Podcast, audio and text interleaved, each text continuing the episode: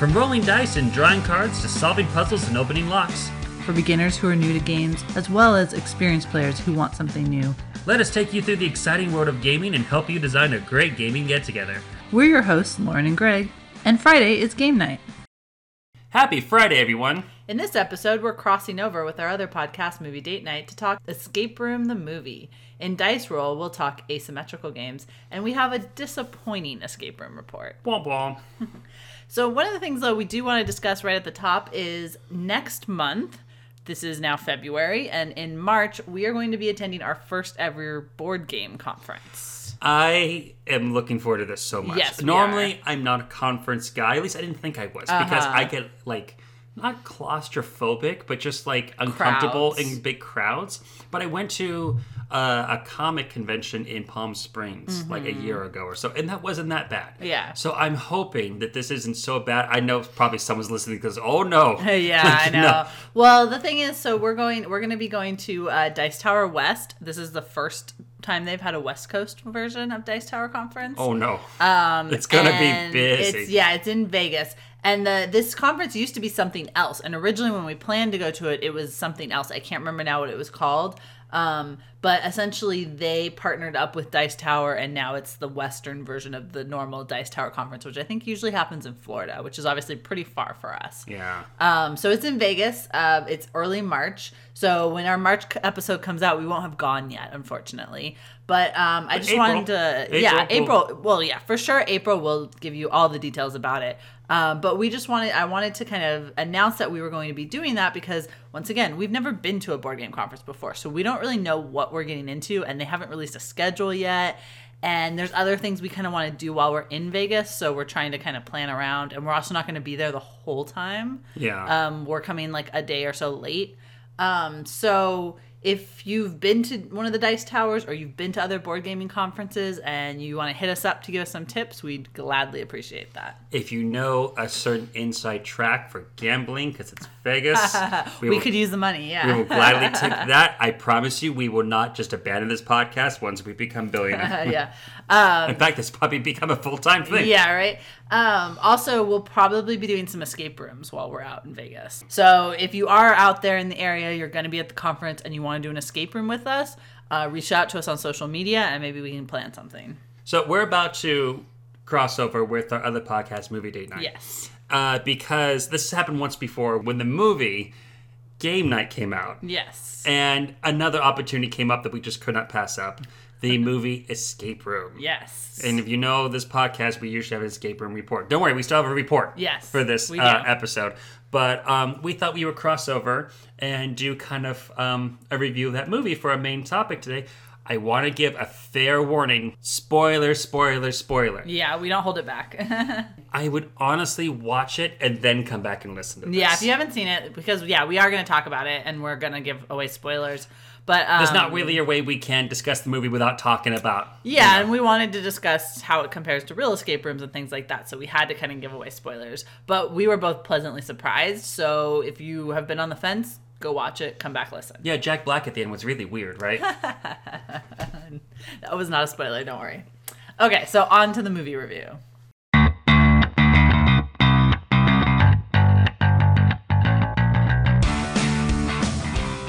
So Greg, have our favorite hobby, which is escape rooms. yes. And we also love to see movies. Yeah. In fact, we host a movie podcast. We do. We do. Wait, why wasn't I involved in this? By, you mean the royal we, right? Yeah, the royal we. Um, so it made perfect sense that we would go see the new escape room movie. Well, I mean, we did that other movie with Game Night, Game night, uh, yeah. I- which I believe came out last year, 2018, didn't Yeah, it? Maybe no, 17. No, time flies so quickly, guys. the years really do blur by as you get older. I'm so old. But yes, yeah. So we went to go see the movie that came out in January, Escape Room. Mm-hmm. yeah, and we were very, we were both very trepidatious about this. Because, that's a great word, by the way. Yes, because um, one, I don't like horror movies, and it appeared to be a horror movie. No, it is. I and I told you this. January is the time where they release horror movies that could not come out in September, October. Yeah, Because it's just the kind of like the slump season. and it was one of those like we just knew it wasn't going to be good. And I should say this isn't the first escape room movie they've done. There's actually a couple other movies that are called Escape Room. Really? But they're like real B horror movies that never made it to theaters. I would stuff. love to see those. Yeah. I also argue that one of our episodes for Movie Date Night, The Cube, is an escape room movie. Yeah, and actually, this movie has is very similar to the Cube in some ways. Yeah. and I'm sure we'll talk about that as well. So, um, I was very, I was pleasantly surprised by this movie. Oh, I went in with mid expectations. Yeah. I was like, this is gonna be trash. Yeah, but but, I will have a good time. Yeah. I was like, way. Yeah. Look at you, B plus.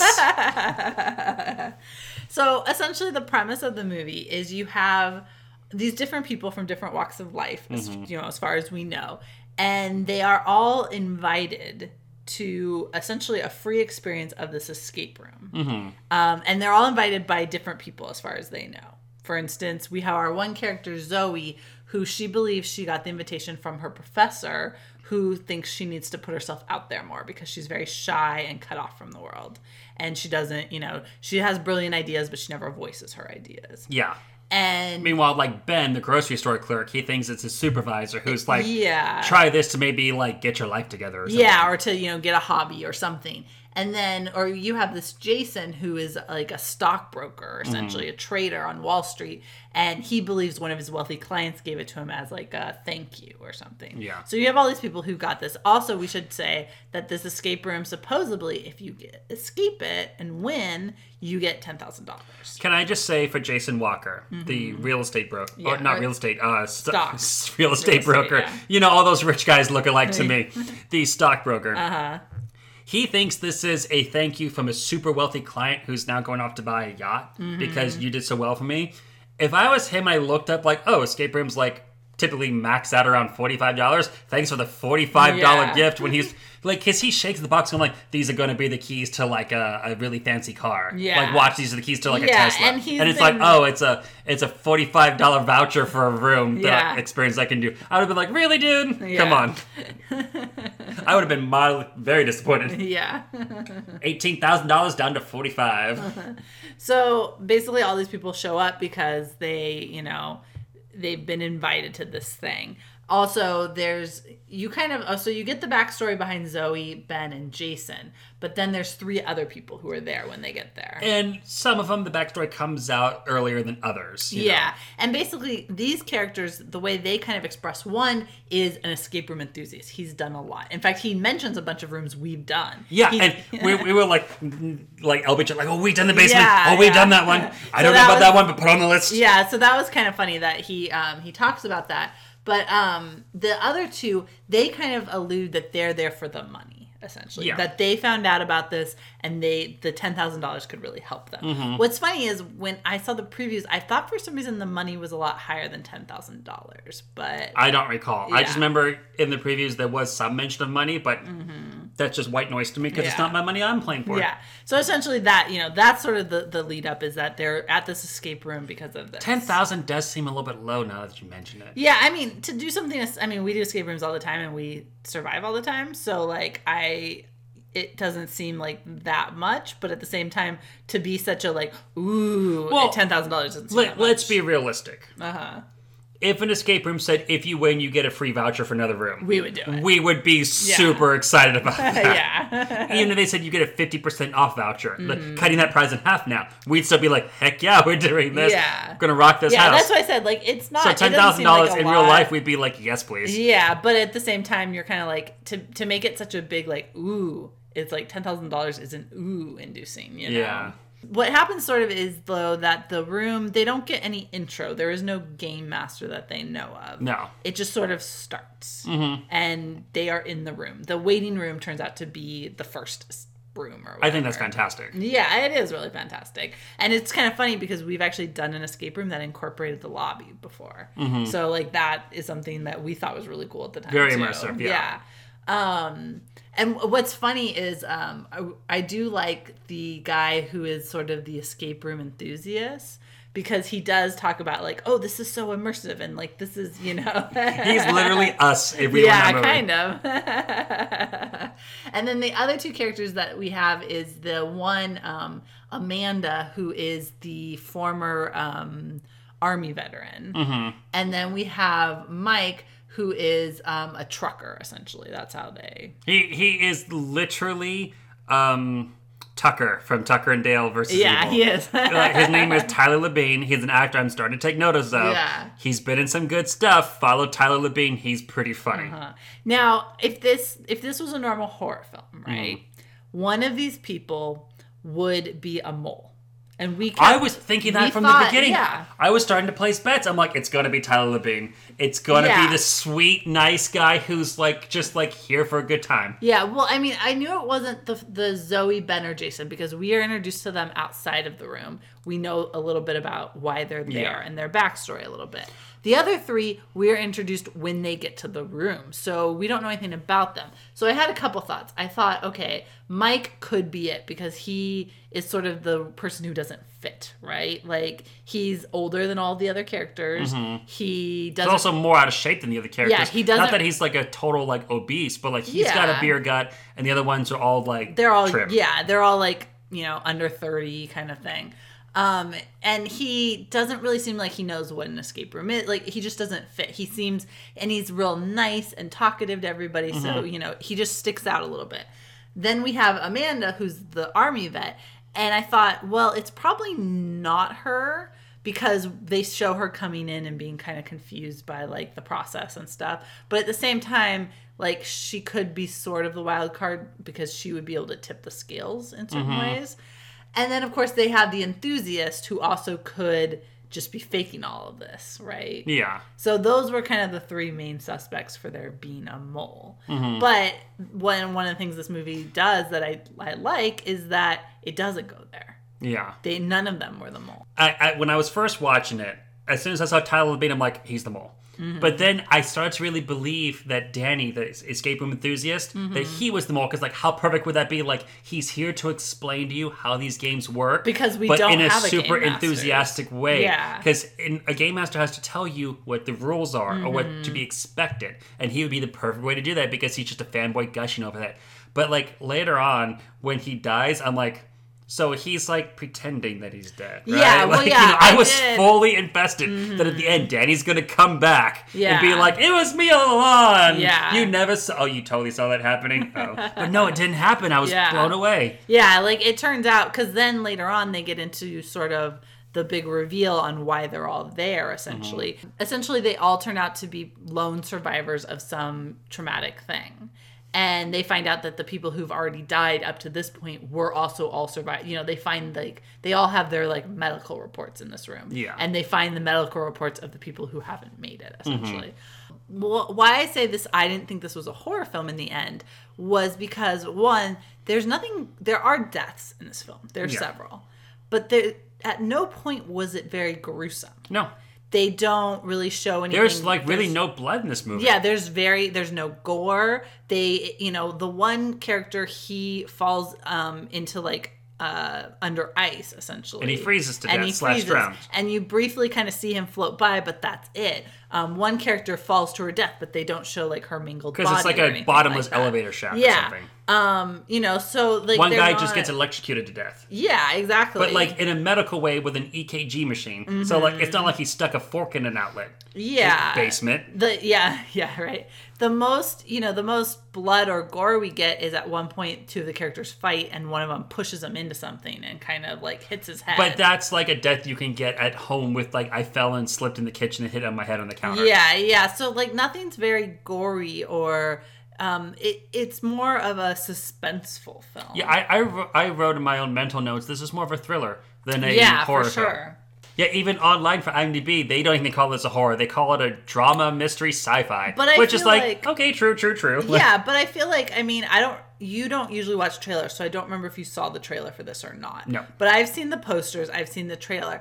Everything that I saw marketed this movie to me as a horror film. I thought I was going into something. Oh wait, I did see a trailer because I remember I I knew about the upside down room before the movie even started. Mm-hmm. Yeah. So I clearly did see a trailer, and I do agree that yeah, I, I feel like that this was going in that oh okay, I'm about to see some people die in like horrible, horrible ways. Uh-huh. Yeah, and we even thought like because when we went, we you know this movie's not doing great, so you know it's gonna go through the theaters pretty quickly. January slump. Yeah. Yeah. Um, so when we went to see it, we were surprised when we walked in that there was a bunch of people there with kids. and we were like, Oh, like, I was surprised. There's like a six year old in there. yeah, we're like, this does not seem like it's going to be a kids movie. And the thing is, okay, it's not very gory, so it's not something that's going to scare kids. I don't think. I think it would be boring to kids, frankly. They wouldn't get it. Yeah, like I don't feel like they would be able to follow it at all. So I think that's a little bit out of their range. And yes, a kid can watch a movie, but mm-hmm. like, are you going to get it? yeah, and is it going to be entertaining? Or are you going to be bored? Or you know, like Because in this movie, what I like about Escape Room, all the puzzles they give you, you can actually, as the audience member, figure it out as they are, if not even before. Yeah, yeah, they were all things that like were solvable and that weren't out of the realm of possibilities for an escape room. Some of them are a bit quicker than others in Yeah. terms of like how they get there. Yeah. Mm-hmm. There's this one where they have um, the X-rays, and it shows like a hand like doing like zero, a hand doing the number two, and a hand doing the number one. And one guy's like, "No, it's EKG, it's sign language." So I'm like, "Okay, like you Mm-hmm. Yeah, know, like yeah. Well, that was fast, but like you could get there if you were in the right headspace." Yeah. Well, okay. So what, what's interesting about this is um, they. I want to say. Let's see. There is the initial waiting room. Uh, let's go through it. Yeah, just in order. There's the waiting room, Yeah. aka the oven, Yeah. The cabin, the cabin, frozen lake. then the frozen lake. They're kind of like a. a Well, it's the same deal. it's like a combo kind of, but they get they, essentially at one point they get locked out of the cabin and they just start in the outside part. So we'll count as two and a half. Frozen Yeah. lake is two and a half. um, there's the upside down room. Yep, the eight ball club. I Yeah. think. Yeah. Then we go into the Triage. The triage, Which is like the medical area. and then we go into like kind of the psychotic, The drug like, trip room. Drug trip room. Yeah. And then we go into the library. The drug trip room.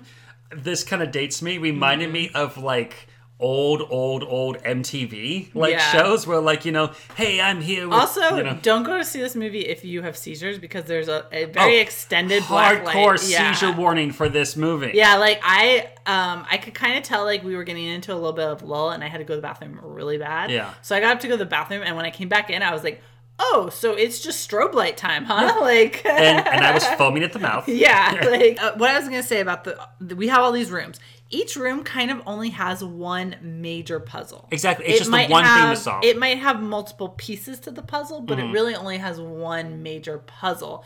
Um, and like we said, everything is sort of solvable and logical and not completely out of the realm of possibility for an escape room. Yeah. So like the first room that we said it like turns into an oven and as they progress through the room, the oven gets worse. Mm-hmm. More more things erupt into oven like Eventually, the chandelier becomes like a burner. yeah, like a burner. And um which kind of gives them a mo- like more of a motivation to get out but also kind of a time limit to get Yeah. out of the room.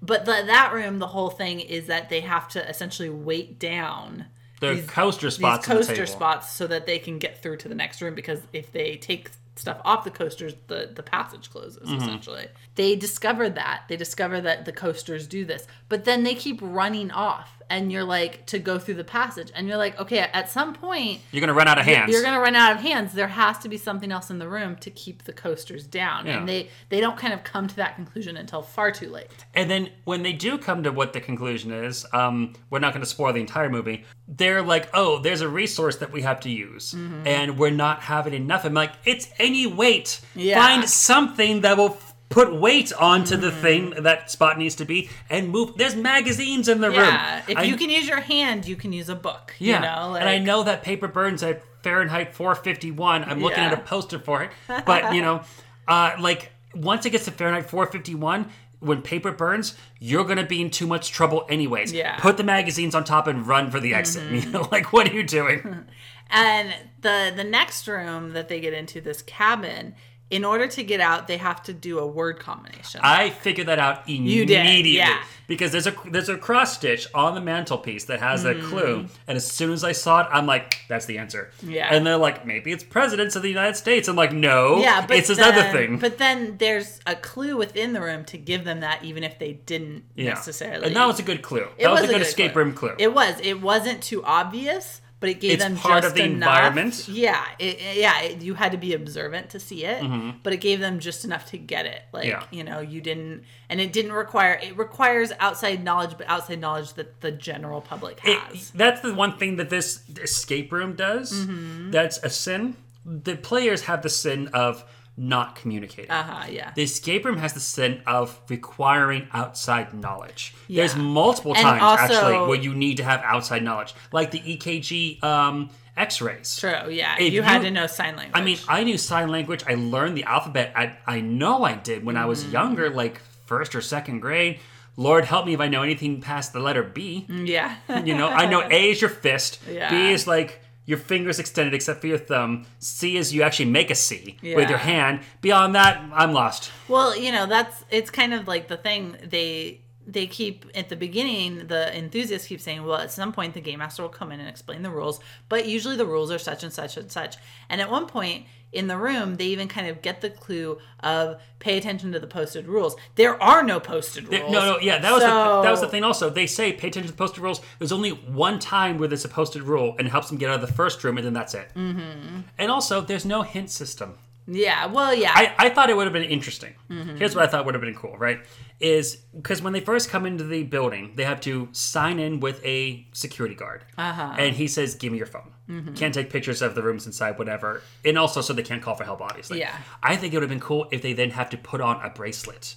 And they can ask for a hint, but it electroshocks them. Maybe. And then every But the single time thing you ask for a hint, it gets worse. So, but the thing is, when they go into this, the essentially this room is trying to kill them. And, but when they go into this, they don't know that. True. So to have something that shocks them, it kind of gives that away too soon. well, I'm saying it could be like one of those like little like concert And also, part of the part of the reason that they don't get any hints is because they are being set up to fail. Essentially, That is true, They are yeah. not meant to necessarily I did forget escape that, this room. So that's why there's no real hint system. Yeah, because the entire backdrop behind this, the Mm. man behind the curtain, if you will, for the game master, who we do meet eventually, he's like, listen, I'm just the guy who pulls the levers and pushes the buttons. Mm-hmm. Like, the guys that are really behind this are the rich fat cat billionaires who are betting on you like you're a gladiator combat or like a mm. horse race. Yeah. Essentially, they're just betting to see like who gets the furthest. Yeah, which I thought was like I thought that was a very interesting concept because so many times it's you know I thought the cliche answer to this is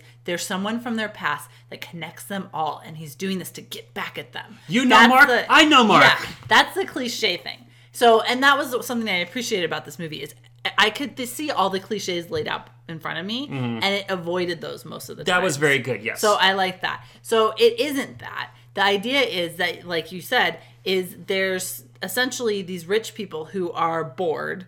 They need some kind of new new entertainment, the next level of entertainment. Mm-hmm. And so just like we had gladiator fightings, just like we have all these things, they said, "Hey, what if we use like this escape room idea? We trap these people in and bet on who will survive or who will survive the longest or who will we get out or you know, there's all sorts of variables you could possibly Oh, yeah. bet on." And so and I think it's also interesting that they didn't feel the need to justify who these people are, just rich people. Yeah, it doesn't really matter. Like it doesn't, yeah. but like I feel like the movie would have made an error if they tried to actually name or like label who that is. Like, Mm-hmm. Yeah. Uh-huh. oh, he's the tycoon of like such and such fake industry. Like that doesn't matter. The fact that he's just like Yeah. super rich and powerful and bored. Yeah, and also it makes it so like because the guy's kind of like I'm not the one like really doing this. I'm just sort of working Mm-hmm. here, and it makes it impo- like almost impossible for them because they're like it could be anyone. It could be so many people, and we have no way to get to the bottom of this. Mm-hmm. Yeah. Um, and also these people it is revealed in the in the movie throughout the different rooms that they have very intimate knowledge of each of the players histories Mm-hmm. Yeah. and personal stories down to I know the exact model of a certain item that you had on you Mm-hmm. when you had the most traumatic experience of your life. Yeah. And so basically what the other thing I like is anytime you have any of these kind of movies and this is true for like The Cube which we, you mentioned too is there's this whole idea of these people have there's something that connects them or they have some kind of backstory. They there's something hidden in their past or whatever. Well, it turns out that all these characters do have something hidden in their past, and the movie at least actually tells us what that is, whereas a lot of them try to keep it vague. And I liked how loose this tie is between them. Uh-huh. That they all just happen to be lone survivors of some traumatic event. Mm-hmm. That it's not that one event that ties Exactly. them. It's their own personal stories, but they all happen to have the same kind of moniker or title that comes from that story. Of Lone Survivor. Yeah. Yeah. And they even say, uh, the Game Master, that they've done this before with like college all star athletes. Exactly, Didn't yeah. they say they had like Mensa guys run through this once or something? Yeah, yeah, and that's that was the other thing I liked is that they were kind of like you know we're, we're constantly trying to make this more interesting. So at one point we take we took a bunch of um, star athletes, and let's see if they can do it. Maybe the athletes would be great. You Or- know what? You know what this is? What? It's Survivor. it is kind of Survivor. It literally is Survivor because I used to be a big, big fan of Survivor, Mm-hmm. and every single season past like ten, Jeff was like, "We got to get a new theme in here. We got Yeah. um, tall people versus short people.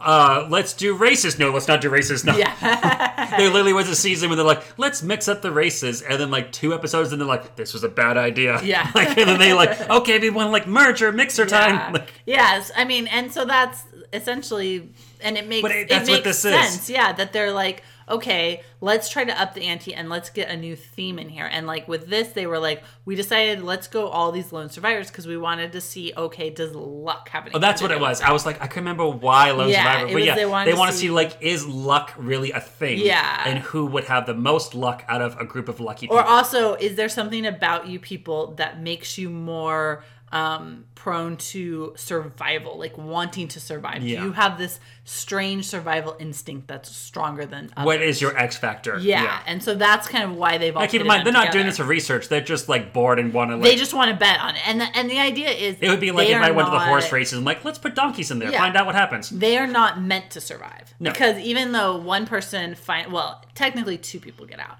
but one person actually gets through to the end, and they are going to kill him essentially. Hmm. Yeah, they're and- going to shoot him. And the rooms themselves are kind of not fair. No, okay, they aren't. Some of them are. yeah, Some of them are not. Let me go through it real quick. So the Mm-hmm. oven room, the waiting room, that's fair. Everyone can get out if you're smart enough. Yeah. Yes, you could be stupid and one person's going to stay behind and hold stuff down, Mm-hmm. but or maybe two. yeah, But like you could get everyone out. The second room, the the ice cabin, Mm-hmm. Yeah. right? Everyone could get out. That's fair, but the game master cheats because they have this thing that's frozen and they have to Uh-huh. unfreeze it. And one of the guys happens to be a smoker, Uh-huh. and he has a lighter, and so he throws it to them to like say, "Here, use my lighter," and it doesn't get all the way across the ice. Guy goes to pick it up, and then the game master then makes the ice completely drop out from underneath that guy's feet So he dies. because he quote cheated. yeah. He used outside knowledge, but the thing is, they never tell them that, That they you can't do that. Yeah, they took their phones away, but they didn't say, "Oh, hand over all your personal belongings." Yeah, so that's not fair to kill him because like he didn't know that was against the rules. And I'll tell you this: if I was like one of the guys betting on this, uh-huh. I would be furious. Yeah. that like you just deprived me of my bet because you because he didn't know. Yeah, yeah.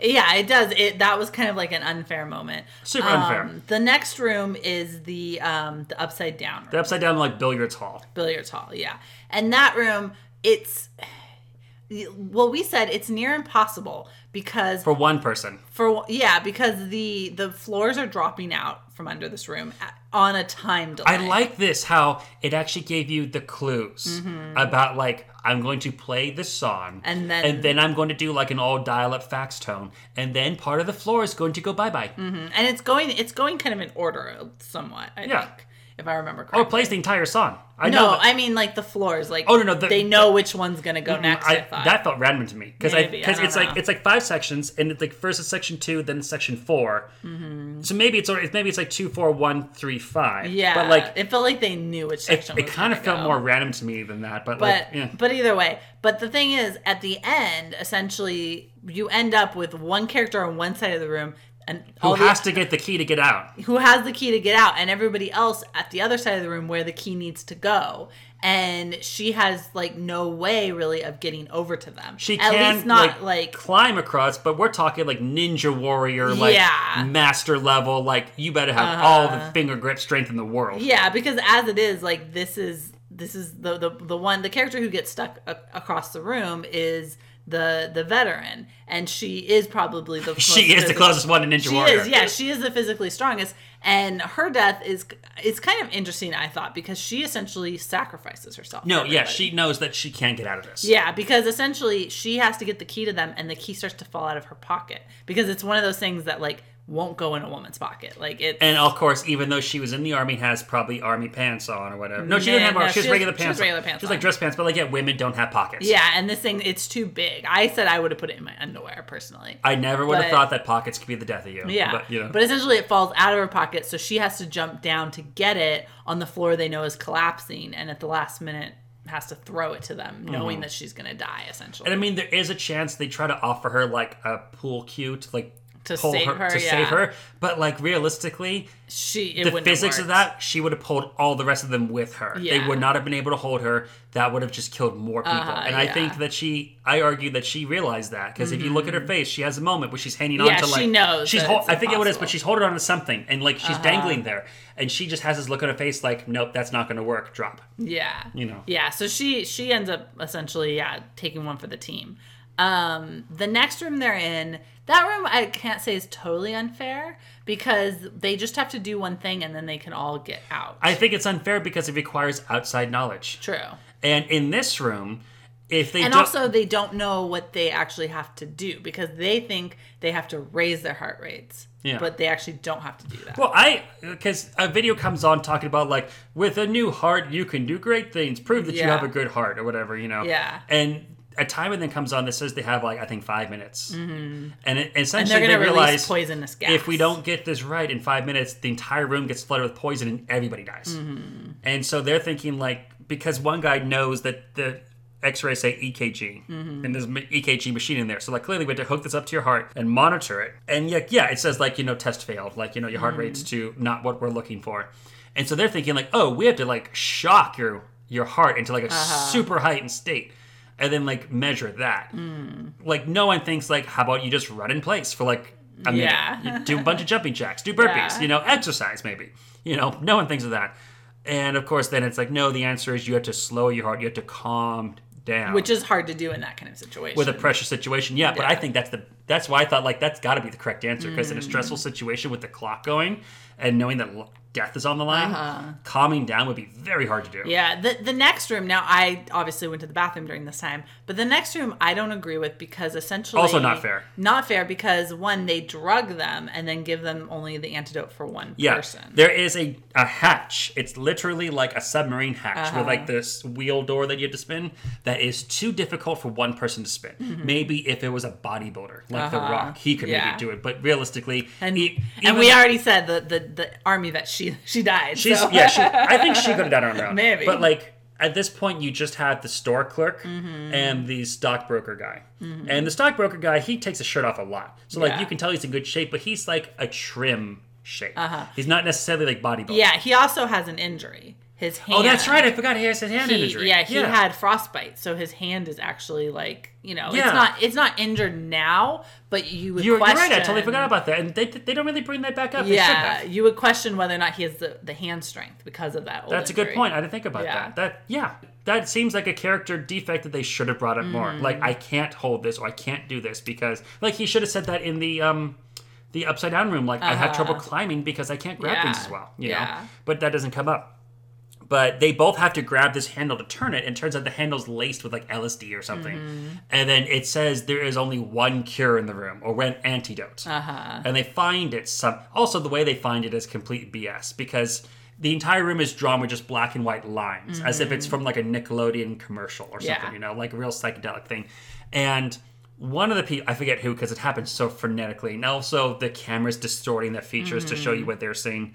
But the the antidote is just like hidden in a like drawer in the wall that like Uh-huh. you have to like push to like have it pop out, but you would have to know exactly where to push. And even then, you'd be like, "Where was it again?" Uh-huh. Yeah. you know. So they happen to find it, and And then they fight. and they had to fight over because there's only antidote for one. Yeah. During the fight, the um, the stockbroker guy, he I forget how it happens if he's pushed or he falls, but he cracks his head on a corner Uh-huh. and he's done. So you know, store clerk injects himself, goes on to the last Uh-huh. room. Which the last room is also set up to fail because they he figures out the puzzle and the combination, but it doesn't open. Mm-hmm. Yeah. And so he has to kind of ingeniously come up with a way to survive a room that is trying to crush him. Which was super smart. which was very smart, yeah. It's saying that he was panicking and like crushing him between Uh, the walls. yeah, and in a way, because like he's like your least likely suspect to survive because he's not very smart. Mm-hmm. He's kind of they allude that he has alcohol problems and things like that, but he's just sort of scrappy, you know? Yeah, and that's the best word to describe yeah, like he's just sort of like he will do anything to survive kind of thing. Yep. That this is the one place where I did think the film is a little bit cliche Mm-hmm. in the fact that I kind of wish they didn't make it so that there could only be one. Like that seems too horror film classic. Yeah. Like why why why do you make it to where they have to lower the numbers. Yes, maybe the no- numbers lower on their own, like the guy Mm-hmm. falling through the ice or the girl who sacrifices herself or things like that. Or, you know, the one guy who essentially has a heart attack in the room. Yeah. Like, okay, they can weed themselves out like that, but don't set up a puzzle to where they have to get down to one. Like, make it more interesting where it is possible that they could all get I out. agree. You know? And then also like because you have these billionaires betting. Uh-huh. Surely they're betting who's going to get the furthest. Yeah. But why not have a side bet about like will there be a survivor? Yeah, or will there be multiple? I mean, when, like, doesn't that seem I think like that would be. It's like a. You have to imagine it's like a roulette table. Yeah. Where you can place your money on like either black or red of like Mm-hmm. a survivor, no survivors, and then you also you have the numbers of like I'm going to vote for Ben, I'm going to vote for Jason or Yeah. Mike or Amanda. I feel yeah, and I feel like that's the bet where you're you're the one who's like, I'm gonna bet that three people will survive. Oh yeah, I see what you And everyone else is like, you're crazy. But then if it happens, you cash out huge. Yeah. That's what I think it is. You're like suckers. Yeah, like you're like it's it's so impossible that if I if it but if it does happen, Oh my god, I, that's I cash that's my huge. decade right there. Yeah, exactly. Just Like, made my decade worth of money. Yeah, and so I think that would be I think that's more interesting and that like that was like I thought the one misstep in the whole I agree. idea. I agree. Um but like I said, when you compare it to other movies like The Cube or you know, which Mm-hmm. if if you are interested in The Cube, one you can go watch it. I don't recommend it. But um you can also our podcast movie date night we did an episode on it, so you Yeah. can find that. But with that movie, it was all this vague oh, well, they all have a dark history or a dark thing in their past, but we're not going to tell you what that is, and we're just going to allude to it. And then in the end, we're not going to explain anything, and you're not going to know why or how or Yeah, when. the best theory they have for the cube is they put us in here just to have us die, like it's a Well- prison cell. But then why not just take him in the back and shoot him? Yeah, exactly. Just shoot him. Whereas this, not only is there a reason that they're all there, there's a reason that they were chosen, Mm-hmm. and there's also a reason behind it, and it's kind of a plausible thing. Rich guys, you know, inventing ways to like hurt people for their entertainment. Yeah. It's happened. Also, to further support your your actually I think fantastic idea of like why can't there be survivors, Yeah. right? They say ten thousand dollars if you make it through, Uh-huh. right? So like I don't think first of all that they got paid because Oh no, they said they because they, yeah. Ben, the store clerk, he makes it out of the last room Mm-hmm. to the end, and the game master is there, who's just this guy who we haven't seen or heard at all. He is just this. It's literally like when you meet the Wizard of Oz, like this. Oh, hello, I'm behind the curtain. You know, Mm-hmm. Yeah. just like oh, so you're like the title character that we see in the last two minutes of the film. yeah, Thanks. and Ben asks him, "So, so do I get the money?" And it's like, and he's like, ha ha ha, I'm gonna kill you now. yeah, because they they can't have anyone going off and talking about this. But here's the thing, and here's exactly the point. They should pay him the money because he earned it. It's ten thousand dollars versus the billions they probably paid to Mm-hmm. Make this thing set up. And they prove that we can get out of here super fast Mm-hmm. because both Ben and spoiler alert also, not that we haven't, you know, spoilers. um, Zoe, this crazy smart college girl. Mm-hmm. They both survive. She actually tricks the game. She tricks it. Yeah. She's the smart one because she realizes that the game is not set up in their favor. That if we keep playing, we will die. They are set up to lose. So sh- she has the idea of we have to change it so that we're not playing their game. We're, you know, Yeah. we're changing the rules essentially on that. So she like essentially in one room breaks all the cameras, plays dead. When they come to clean up her body, she attacks uh-huh. and gets out, Yeah. and is now like behind the scenes and stuff. You know. So, but they both kill the game master, mm-hmm. and then they go to the cops like how they should. And thank goodness because I always hate it when they don't go to the cops right away. But then like they come back. Surely no more than three hours later. You know, maybe like four hours later, because Mm-hmm. Yeah. like the cops would be like, "Okay, what happened well, and again?" they take him to the hospital. Take him to the hospital, like yeah, but they come back with the cops, and it is cleaned out. Not only is it cleaned out, but it looks like it's been abandoned forever. yeah, it's all graffiti. like it's all and- graffitied yeah. and gross, and It's- there's not a stitch of anything left. Yeah, you know, there's no evidence, so they can't do anything. except for like one like mocking little clue of like it says "no way out" or something, and she realizes that's an anagram for the doctor character. you know? Mm-hmm. Yeah. but if you can clean up that fast and that reliably, much like how the organization did in the game, uh, Michael Douglas goes back to the place and goes like, "It was here. I swear it was here." No, it's not. It's this or I don't know what you're talking about. And like he finds out that the person he talked to was actually an actor. yeah, right. Yeah. So like, why not pay these people? Like, you know, uh, hey. yeah. No, it's it's So it's like, all I'm because saying, they it, sh- it should be that there could be multiple survivors. If you do get through, you get paid. You could try going to the cops, but you're not going to find us. yeah, but it, yeah, it's just I think the idea is they don't want anyone to talk. It's just that to me feels like the ultimate like little smirk. Mm-hmm. Like we kept our end of the deal. Thanks for a good time. Yeah. And then and then here's the fun part.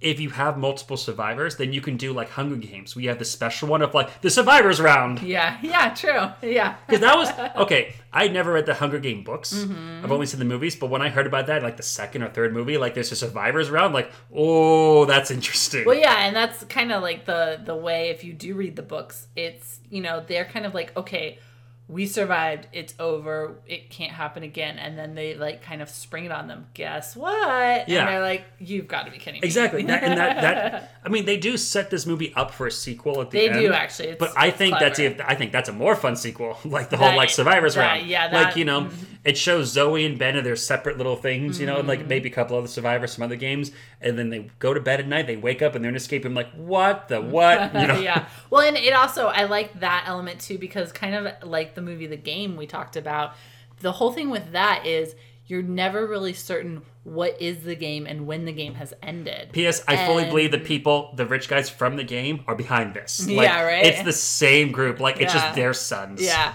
Um so so like that's the same thing where you don't know at what point are you actually out of this escape room or Yeah. whatever. And I mean we've kind of joked about that how we, you know, one of our dreams is we want to do like a huge escape room crawl where we just do as many rooms as we can at once. It's just we don't have the finances for that. But we were laughing about how after that many rooms, do you start to kind of freak out and you're like in the bathroom going, "It's an escape room, it's an escape room." And you're like, "No, it's just a bathroom. It's, It's just, just a bathroom." I would be in the bathroom just singing Bohemian Rhapsody. Is this the real life? yeah. Is this just fantasy? Caught in an escape room. No escape from reality. But so okay, I guess you know I don't want to go on about this movie for too long, but I would I say, I mean, I think that there is obviously you know escape rooms are not something to be afraid of, and it there's not you're not being trapped by some evil person or there no, No. one's gonna die or things like that. They're but not to require you to climb things ever. yeah, exactly. Yeah. Um, but I think, you know, to an extent, some of it was sort of accurate of an escape room. Yeah. You know, Like the whole the the um, word cipher to get out of the log cabin. yeah, or the That's legit like an escape room. or like the the oven dial that had to be turned up to Fahrenheit 451. 451. You know, That's like legit. that's those are legit puzzles. Um, even even the uh, actual puzzle to open the safe in the uh, upside down room. Yeah. Where it's like you have to like figure out the colors and they correspond to the balls on the table. Mm-hmm. and then the thing that they get is a key, but it's not an actual key key. That's Yeah. also that happens in escape rooms too. Um, I do think a number of times their problems could have been solved had they just peed. But I kept saying that over yeah, and over. Actually, multiple times you're Multiple like, times. surely someone has to go to the bath. Like, doesn't one person try to leave to go to the bathroom? No, he leaves to try to go smoke. That's Yeah, right. he- yeah, I was like, someone they- like starts the room by like, I gotta leave this room for just a minute. yeah, I'll and that's what triggers the start. How great would it be? Be like someone should have been like, I have to pee. Yeah, because at one point they they need to like fill these glasses, and I was like, Someone's someone- gotta pee. Someone's got to pee, right? At one point, they gotta melt some ice. Someone's, Someone's gotta, gotta pee. Yeah, like it's amazing how many times I was like, does anyone have to go to the Can you imagine if they were in the drug room? Like, I hear that pee. Like, it's like starfish or whatever, or jellyfish, sea urchins. Yeah. You're drugged. Um, But I would say like there are some accurate aspects of what escape rooms are kind of like in some respects. Yeah. Some of the puzzles they do, even some of the levels. I mean, obviously this is supposed to be like super immersive, unlimited budget kind of thing. Mm-hmm. But like some of it, we have seen rooms that are as immersive in detail Yeah. as these. So that wasn't out of the realm of possibility. You have to go through multiple rooms. Mm-hmm. That's also I would feel that they were in there longer than an hour, but but that can also happen in some escape rooms. Yeah. Sometimes they're not an hour. But just in terms of a movie, I was actually genuinely surprised. Would I go see this movie again? Probably not just because it's one of those movies that once Once you, you've seen it. once you've seen it, you've seen it. Yeah. But um, I don't know. I didn't. And like, I and like we said, there's no like hidden twist that you go back and like, oh, there's the clues of that hidden Yeah. twist. It's it's pretty much all straightforward as it is from start to finish. Mm-hmm. yeah, So like, I mean, I would love to just take scenes Mm-hmm. from this movie so I could show them to someone who has not done an escape room and be like, here's what I'm talking about. Uh-huh. This is what it's like. You know, like exactly like the log cabin thing. Yeah. Like that's the perfect like look around for something that makes sense that we can plug into this seven letter combination. Mm-hmm. You know, we have a clue here. How does that work? You know, like shove that at them go like, watch this like three minute thing, and then I'll tell you exactly like this will or this will demonstrate to you exactly Uh-huh. how an escape room is. Mm-hmm. It's not like oh my goodness we're locked in. It's not like you know break everything and try to find the exit. It's here's a puzzle. Look around for clues.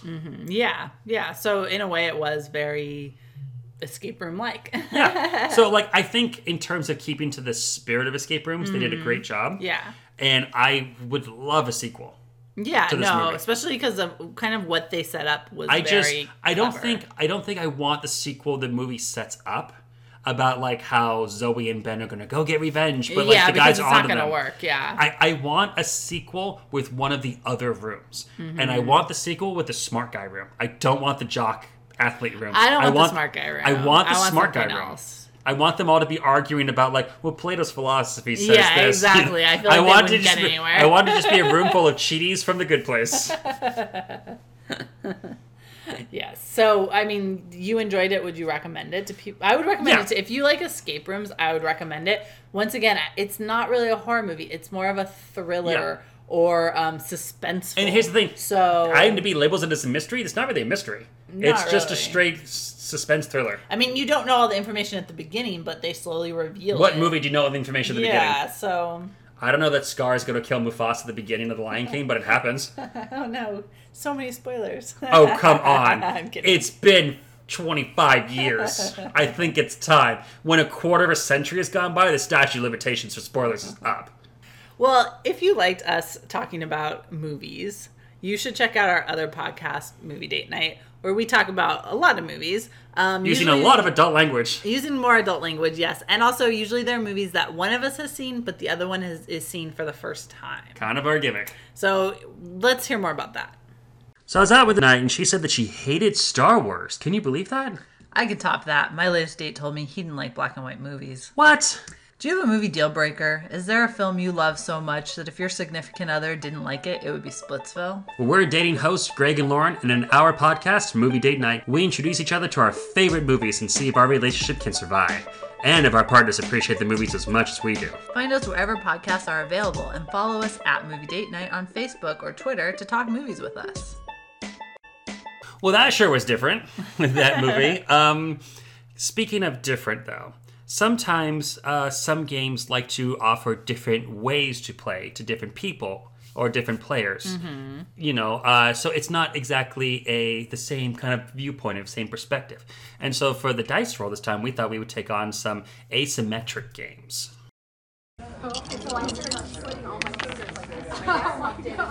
One of mine that I um I, I really like and I just haven't had as much chance to really enjoy it as I can mm-hmm. is Captain Sonar. Yes. Captain Sonar is a really cool game where it's like Battleship Deluxe, mm-hmm. where you actually have, and what's really cool is that there's two different versions of it. There's a four-player version and an eight-player version. Yeah, and you really wanted the eight player version, but we ended up lucking out where we were just app- happened to be at Target one day and we walked by the like bargain bin and they had that. You didn't even know I they didn't even it. know they had a four-player version. And so um, I want to talk more about the eight-player version. Yeah. You know, because that's a bit more uh, Uh-huh. out there. But essentially, you have a four versus four uh, team of submarines. And one person's the captain who's calling out the directions. One person is the navigator who is like drawing on a map like which way they're going. In Mm-hmm. ter- and what's cool is that it comes with multiple maps, you know, so like you can play this multiple times and stuff. Uh-huh. And another person is the radar guy who's listening to what the other team is doing. Mm-hmm. So you have to like try to ignore what your people are saying and listen to what they're saying and try to figure out where the other team is on the same map. And one person's the engineer who's trying to like fix things and everything's breaking and you got to like, you know, score a point so that way you can fire your special weapons or power ups. And it's just really cool and how it all comes together. And each Everyone's- person has like their own job to do. and everyone's shouting and everyone's like oh my god do we do we can we get this where are they you know so Yeah. it's kind of like it's kind of like i said battleship except you're not stationary you're constantly moving and you also have to play this game of snake where you can't ever run back into your previous path uh it, it, unless you surface which it's more it's kind of hard to explain all the rules but it's a super fun game everybody has their own role if you get the four player version like how we have essentially uh, the the four different roles are merged into two, so everyone's kind of Uh-huh. So it's double. two against two. Everybody's kind of double duty, you know, Uh-huh. but it's still pretty fun. Yeah, and like our fear, one of the reasons that well, not only because it was in the bargain bin, so we got it on clearance, but um, our fear with the eight player version is that we would never have enough people to play it. Essentially, We can maybe sometimes swing six at our Uh-huh. usual, possibly seven, but eight is like a really hard number for yeah, us personally just to have. we we could do it, but it would be a rare occasion. And even then, it'd be like, well, would everyone be in the mood to do that? Yeah, Well, you know. because usually if we have that many people over, we're doing something else, like we're having one of our movie night things. Yeah, or- so I'm not saying that this game is for everybody, Uh-huh. but I think that if you are into the kind of mood where you know you'll want to coordinate and kind of do a team face off, it's pretty fun. Uh huh. So one of the ones that um, is on my list is Mysterium. Oh, mysterious. Yes, which we like. Um, so Mysterium, it's kind of you know you have you have sort of one person who's playing the ghost, and the is giving clues to the other players who are trying to figure out you know interpret those clues almost like in a game of Clue kind of thing. So it, it's not kind of like yours where every player has a different role, but you have kind of one person with one role and other people with a different role essentially. And that one's neat because like I always tell people it's like Clue but better because it's like the clues you're giving are so obscure and you're just giving pictures and the ghost can't say anything. And so it makes it a lot more difficult but also a lot more fun. Oh yeah, definitely. I love Mysterium because it's more in depth, where it's Uh-huh. actual like an image. Yeah. and you have to figure out and parse out what did Lauren mean when she gave me this image. Uh-huh. Why am I looking at this rat with a top hat in a you know market square? And how does that relate to either a chauffeur, a, a chef, or like a Uh-huh. priest? I Well, you know yeah, and the other thing that's neat about Mysterium is it's like the replayability is great because it's so highly individualized based on the clue giver. Mm-hmm. You know, like what would they think that this, you know, would they pick up on the color or the subject matter? exactly. Essentially, we have a house rule that Greg is not the clue giver. yeah. Greg is the clue taker because my brain works in mysterious It ways. does. It's different. It's useful in escape rooms. Yeah. Sometimes. yeah.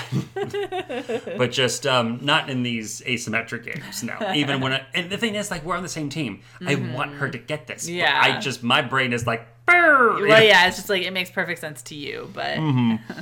Another one that I uh, like in terms of asymmetric games that I just you know have a special soft spot for is Last Night on Earth series by Flying Frogs, and I personally have the um, Invasion from Outer Space version, which is the aliens versus circus folk. Yep. But the main core bit is, you know, just townsfolk versus zombies. But they all play the same, where essentially one group is the townfolk trying to survive, trying to make it through this horrible, horrible night, and the other group is, you know, the other, whatever that is, Yeah. trying to destroy them. But what's so different and interesting about it is that they all have different strengths, they all have different power ups, they have different decks of cards they deal with, and they even function differently. yeah. Like the in in the one that I have, the Martians versus the Circus Folk, all the Martians automatically have ray guns that they can shoot, Uh-huh. and they can also fight. You know, fist to fist. Yeah. I mean, they stink at fighting fist to fist, but they can. Yeah. Whereas the circus folk, they they have to like usually find weapons or things like that. Uh, one of the But, reasons but when they do, it's such a massive power up. True, yeah. One of the reasons we don't play this very often is we've well, first of all, the rule book is insane. And we, I pretty much had to write a cheat sheet Yeah. for the rules that I can be like, okay, here's how the Martians work, blah blah blah. yeah. You know, We also find that we felt like the Martians were a little overpowered, you know? it's because they have ranged attacks from the word go. yeah. you know, yeah, and meanwhile- they, they start out at an advantage. I think only one character on the circus folks, like the gunslinger, Uh-huh. Yeah. has range and then no one else does, Yeah. Mm-hmm. or, or at least from the start. You know, so it's And it's just when things are so one sided, it makes it a little bit less fun, you know, because you're like, oh, well, I can't do anything, you know? Yeah. So, and it might just be we need to play it more to kind of understand it better. that's the thing too that we don't. I don't think we've addressed too much on this Mm-hmm. podcast. But some games, they're good. It's just that you know. Based upon you yourself as a player and what your previous history is, and Uh-huh. Your what kind of game, your, exactly your style, thank you, and the kind of games that you like. Some games they can be like award-winning, really great games, but it's just not in your wheelhouse. yeah. You know, if there's a game that we, you know, this is a complete sidetrack, but this game that we, that our group really likes, the Big Book of Madness, Uh huh. fantastic deck building game.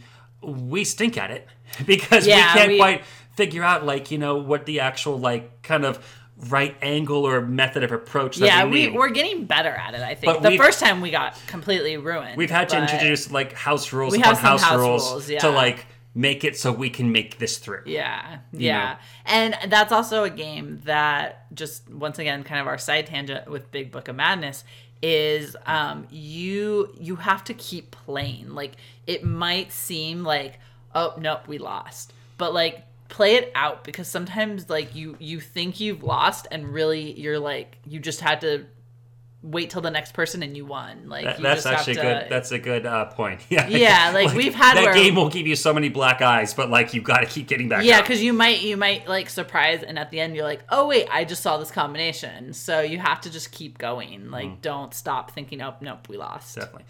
Um, so another one that um, is actually a favorite sort of of mine, and there's a couple games that are similar. So one of our favorites is Letters from Whitechapel, where you are essentially playing. Uh, one person is Jack the Ripper, who is murdering ladies and escaping, and the rest are the detectives who are after him. I like it because like I'm really good at getting away and outsmarting everybody. are. So kind of there is sort of a rule of don't let Lauren play Jack because I will get away. Well, no, you're just hard mode. Yeah, yeah, I'm hard mode essentially. Um, but there's also um, Scotland Yard and Fury of Dracula. Now I've played Scotland Scotland Yard, but I haven't played Fury of Dracula. And you've kind of mentioned that they there's sort of um, a tier system here. Yeah, essentially, Scotland Yard is the base game, and that came out like decades ago. Yeah. like I don't even know when that came out. I think in the seventies, maybe 80s You Uh-huh. know, and essentially, it's one person is Mister X, Uh-huh. and they are running away from the other. MI6, Interpol, whatever you want, Uh-huh. you know, and you're just kind of moving around the city of London, and Mr. X can spend different movement tokens to get from here to there. Uh-huh. You know, so and so. So it's kind of like, where is he? Where could he be? Oh, he took a subway station. That means he made this kind of a move. Uh, Letters from Whitechapel with Jack the Ripper. It's this very similar thing. The main difference, though, is that you know, first of all, Jack has unlimited movement in terms of basic node to node because the map is made up in like a node system. Uh-huh. Well, he doesn't necessarily have unlimited. There is a limit. No, no, there is like a time limit. Yeah, there's a But- time limit. But in in uh, Scotland Yard, uh, Mr. X has limited like even uses of just note to note because that's Oh. a taxi. Like he has to give away that token. True, true, true. Yeah. You know. So um, and also the Jack the Ripper one, it goes over five different rounds. Uh-huh. Meanwhile, Scotland Yard, it's just this one time, yeah. this one playthrough. It, it's a bit longer and, a bit tougher to track, but at the same time, you know. Yeah, and um, Letters from Whitechapel also has a lot of like things you can do to make it more difficult. Yeah. Also, um, does it go up to more players than Scotland Yard does? I don't think? remember how many Scotland Yard goes up to. I, it's similar though. Yeah, if because it's we we don't own Scotland Yard, but some people we know do, so we've played it a couple Yeah. times. But, but it but yeah, um, and especially with the expansion for Letters to Whitechapel, Yeah. Mm. they gave you more options. And what's cool is about Letters to Whitechapel is that all these options can individually be placed in or not. It's Yeah. almost like Ticket to Ride where they have like the stations in one Yeah. and then like the towns in the other. You could technically take all those little extra spare bits from the different maps Uh-huh. and just slap them all into one map and have a major fun time. yeah, You know, so it's kind of you really can't pick and choose. But then Fury of Dracula, it's the same basic playstyle. One person is Dracula, the other ones are the Van Helsing and like Mina and all the others trying to Uh-huh. hunt him down and kill him. But in this one, all the players can draw cards to get power ups and weapons. And Uh-huh. when you actually catch up to Dracula, you can't in in both um, Letters and Whitechapel and Scotland Yard, when you catch up to the target, it's just You got him. instant game over. You got him. Well done. Yeah. But in Fury Dracula, not only do you have to catch up to him, but then you have to fight him in combat, and actually has a combat system, which is pretty good. So it's sort of like basic, intermediate, advanced. So you know the core game itself is the same, and it's very enjoyable trying to Yeah. figure out. You know, okay, he made this kind of a move Uh-huh. based upon where we know he was. Mm-hmm. What are the options? And you're kind of like almost like doing math. you Yeah, know, and like- it's yeah, yeah, exactly. You're doing a lot of counting. Um, it's a lot of logic trying to figure But, out. yeah. and it's also once again going back to that kind of replayability. Each person is going to have a little bit different style they Mm-hmm. play. Like I'm, I want to say I'm really bad because I'll do things like double back or like you know Mm-hmm. circle around and stuff to where where most people would do more of a straightforward approach. Yeah. So that's why it's more difficult when I play Jack. Um, I will say we've taken this the last two years for um, tabletop day. Yeah. And like it's always a huge crowd pleaser. oh, people love it. Yeah. People really love it because yeah, it's so creative, and Mm-hmm. everyone wants to be Jack. Yeah. Like when we go this year, I'm gonna have to draw like have lots to draw or something. Yeah. But like guys, no, like we're gonna roll dice or something to figure this out because not everyone can be Jack. you Yeah. know? Okay, so I mean, I understand these asymmetrical games, but w- what about like a game like Pandemic, where technically you're all doing the same sort of basic moves, but each person has a character special speciality, Mm-hmm. or something like the um, Forbidden Desert, Forbidden Skies, those Yeah. things, where each person has a uh, something special they can do. Is that still considered asymmetrical? It depends on who you talk to. Okay. For me, no. but technically speaking, asymmet- asymmetrical games, by definition, Uh-huh. are that each player will have different abilities or play styles or rules Uh-huh. associated with them. So, for example, going to Forbidden Island. Yes. Right? Where you have someone like the navigator who can spend their turn to move other people. Mm-hmm. Yeah. Or the explorer who can break the rules of going diagonally rather than up, down, left, and right. Uh-huh. Right? So you are playing differently. But just in my personal opinion, I don't think that's different enough to qualify. Uh-huh. It's like a gray area. You Yeah. know? So like yes, you if you look up on you know the website, I'm sure it'll list itself as asymmetrical. But for this list, I wanted to be where the play is completely different. Where if you're playing like the one you, that you just mentioned, the Uh-huh. um, Letters from Whitechapel, if I'm playing Jack, I have a completely different little mini board I'm looking at. Yeah. I have a different objective of don't get caught. Uh-huh. Meanwhile, everyone else is like catch him. yeah. You know, you know, even um, uh, Jack the Ripper in the Letters from Whitechapel, he has special tokens that nobody else gets that lets him move in secret Yeah. or to double move or to do all these other things. Yeah, it's kind of those games are fun. Like particularly what I kind of like about Letters from Whitechapel and even Mysterium is they are in some ways um, cooperative games, but it's a cooperative team against one person. Mm-hmm. Yeah. So it's like one person against everybody else, Yeah. sort of thing. Like the, the the one that's closer to asymmetry that I might argue would be like villainous, Uh-huh. because even though you all have the same basic play style of Yeah. I move my character from this square to This this, is what I square. can and can't do. These are the ones that are these are my actions available to me based upon where I move. The thing that makes that game really asymmetrical in my mind is everybody has a different objective. Yeah. You know, um, Jafar wants to get the lamp and the genie. Hook wants to take out Peter Pan. Um, Prince John wants just Money. lots of money. You know, so it's the decks are designed Mm-hmm. to be specific towards their goals and to be either helpful or, in the case of the Fate deck, harmful and detrimental to reaching their goals. Mm-hmm. So, I mean, I think that that in itself makes the playstyle very different. Like, especially when you look at the character Ursula, where she does not have allies to put out other Uh-huh. than the two, but she never does a straight up vanquish action like the other characters do. Her versus all the other players is drastically different. So, I mean, but even still, that's kind of a great area to me because the basic way that in which you play is Yeah. very similar. I feel like I think we're gonna have to do probably a future dice roll or something where we talk more about villainous in particular because it's a very popular game right now. Um, just because of its theme, because of how it looks, it looks amazing. It's sold at Target, and you know, so it's something that a lot of people who maybe aren't familiar with board games are getting. Um, and it is a good game, but there's some things I think people need to know about it. So I Can think I, we can need I to just like, have a 30 minute roundabout how to fix it? yeah, yeah. Well, so I think we're gonna we're gonna have to discuss that game in particular maybe Oh, at some point. yeah. Um, but kind of speaking of where everybody has different roles and it's player versus player sometimes, let's And things that need fixing. things that need fixing. Uh, let's go into a very interesting uh, escape room report.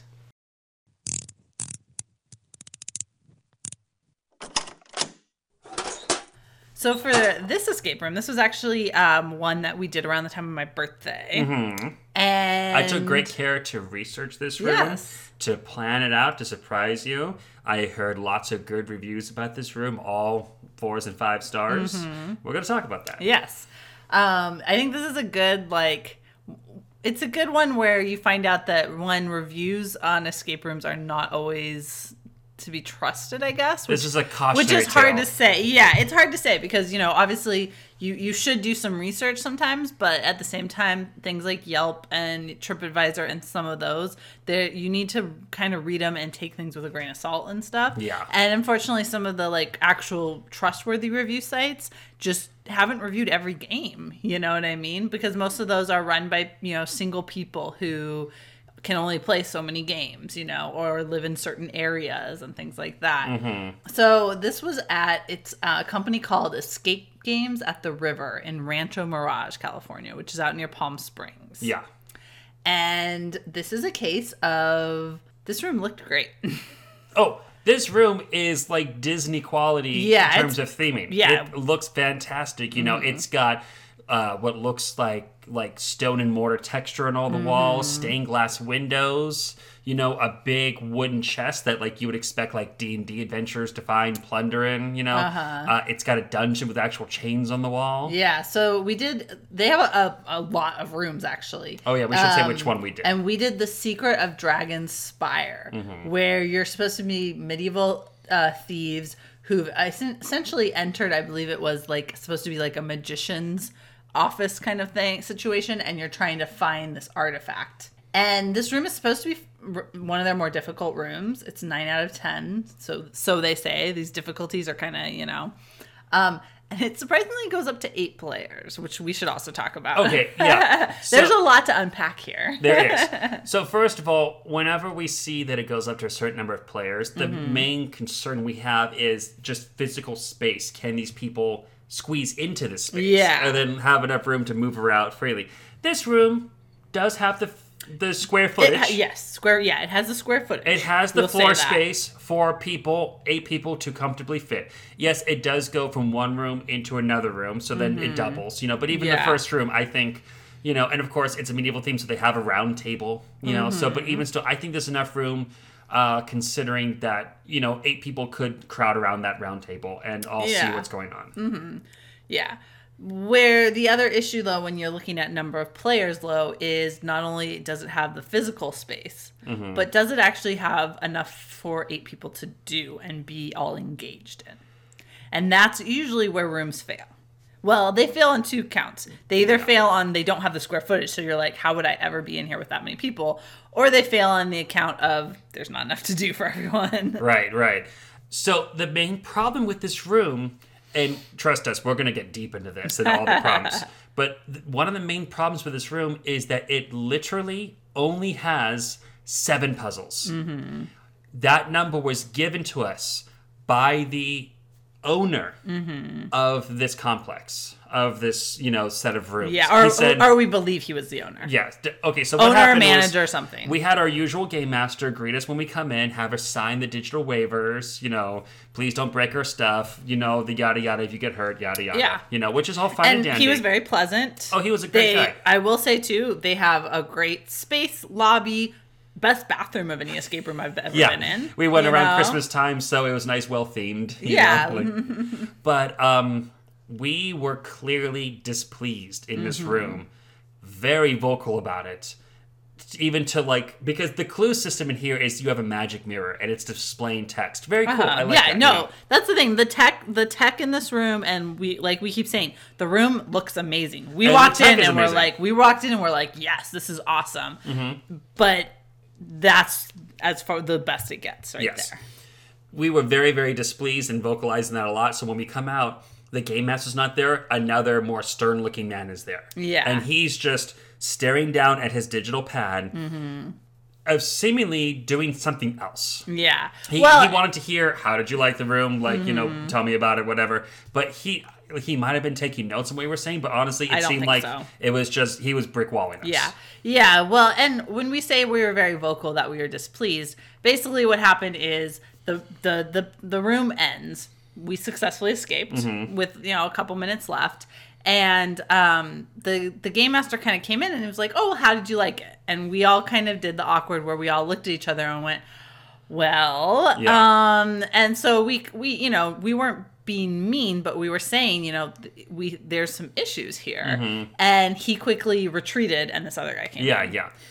And so So it wasn't like when we say we were being vocal, we weren't like this room was you know terrible and throwing chairs. no, no, we were know. being polite and everything, Yeah. but it honestly, yeah. And so we're not going to spoil any of the puzzles in this room. Yeah, but we can tell you the major flaws. Mm-hmm. Number one, a lot of the puzzles in this room will lie to you. Yeah, There is a puzzle in which it's very similar to the ones you might have done in like the comics page and from the newspapers when you were a kid. We have to trace this pipe leads to that pipe, and they all kind of jumble in the middle, right? Mm-hmm. yeah. So you have to really follow it. So you have to follow the pipe as best Mm-hmm. you can. There's a puzzle where there's one of those. The problem is that at one point in the middle, all the pipes directly line up directly on top of each other. Yeah, so and then no split off again. So there's literally zero way that you can do it by playing that game. Mm-hmm. And this thing is laid out to clearly be you should think it's this kind of a puzzle.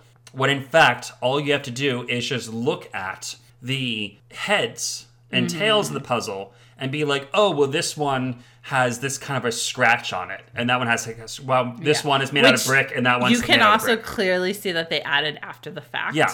Because they realized it was impossible the way they had done So it. So that puzzle already is broken. There's Yeah. Mm-hmm. no way you can do it in the way it's intended to be. There's another puzzle in here where there appears to be a series of locks, padlocks, Mm-hmm. in which case we're thinking we need to find a series of keys Uh-huh. to open this thing, which has locks.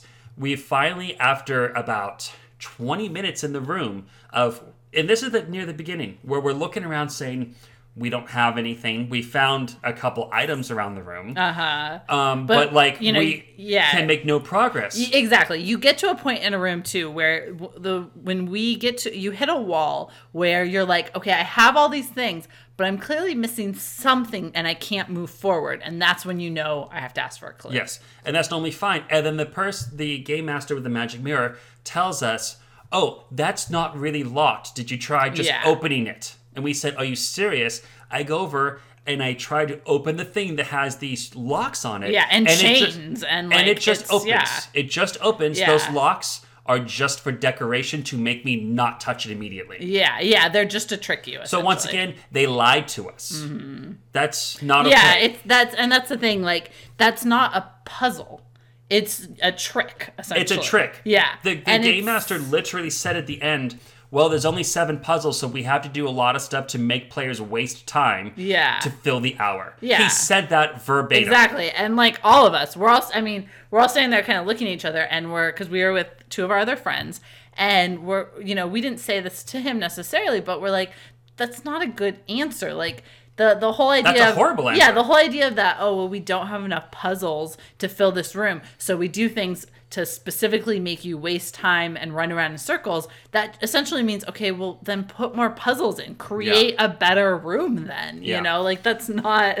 You're a- essentially saying our room is terrible and we don't know what we're doing, so we're just making you waste your time. Or how about this? Make the puzzles easier and more fair, and then just cut down the time that it, you have in the room. Yeah, maybe. Just say, hey, instead of half an hour, you have half an hour, maybe forty-five minutes, Mm-hmm. and then make the puzzles fair. Yeah, and and the thing is, not all the puzzles. Like, there's some other puzzles that you get to that are perfectly fine puzzles. Yeah. Like they they they're you know they take a little bit of time maybe or whatever, but you can figure them out. You have the clues. It's challenging or whatever, and you can figure it out. But a lot of it was just wasting time. Another thing that they do that wasted a ton of time, and we also said was very problematic, was they give they give you a black light, and there's clues written around the rules for or around the rules around the room for this um, specific puzzle that you're you have to solve In Blacklight Ink. in Black lighting which you know doesn't exactly go with the medieval theme, but okay. Magic. Um, yeah. And but the thing is, they only give you one, and these clues are no rhyme or reason spread throughout these two rooms. and the two rooms, we should say, are big enough for, like I said, eight, maybe even 12 people could fit in there. Yeah, and no, be they're comfortable in their space. Yeah, so and I mean, it could be written in a tiny little corner. It could be written on the ceiling. I mean, literally no holds barred where it could be written. And so you essentially have to go through the entire room searching it with this black light, which of which you only have one, and there are four of us. Yeah, and so even if there were eight of us, that's a dead stop where we have to have one person go through the entire room while everyone else is just, Just sitting there, there watching. with their hands on the hips, just going like, "Did you try checking by that stone?" Yeah, and like their their whole like explanation of that is, well, you can help them look. Well, How? I can stand here and watch them look. Yeah. but like I'm not really helping because by the time I see it, they're also gonna see it. Yeah. So I'm not really helping them. So I'm essentially at this point not engaged. I'm just standing here with my Mm-hmm. hands in my pockets. And they argued the fact that, well, you could be working on this puzzle while someone else is working on that. But we had already solved it. we had already solved that puzzle Yeah. because we didn't know this black light puzzle existed until we got the black light, Mm-hmm. which is pretty much right after we solved the other puzzle that was available at that time. Yeah, the, the the room was very linear, which is also a problem. As I mean, okay, you can have a linear room. It's not to say that you can't have something that's linear, where one puzzle leads to the next puzzle Mm-hmm. leads to the next puzzle.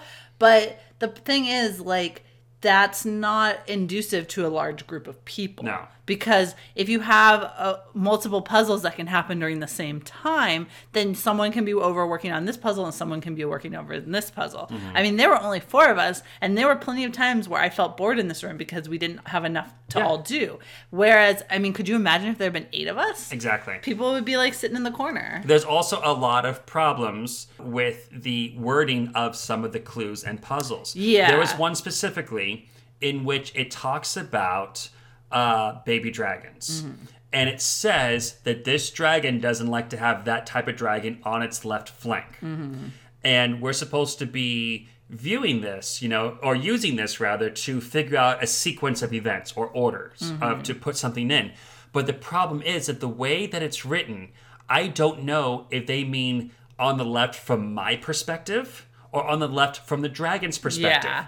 And that makes a big difference Yeah. into how you do this. It's literally Uh-huh. reverse or not. Yeah. Yeah, and there were also things that like they didn't need to do where you you figure out the order of something and then it turned out not only did you need to know the order, but you also had to put it in a specific like you had to actually physically There's put an it order down in which it goes in a specific in left to, to right, but also in which you input that input order. it. Yeah, and but the thing was there there wasn't really enough to kind of tell us to know to, to, do to that. combine those two yeah on like top of each other. It, it was like oh okay we get this this is a logic puzzle and these are this is the combination we have to put in okay cool and then it was like no that didn't work and then it was like oh you also have to put it in in a certain like sequence and it was like but we already put Once it in again, order. just wasting our time. yeah it was kind of like what? Like that's weird.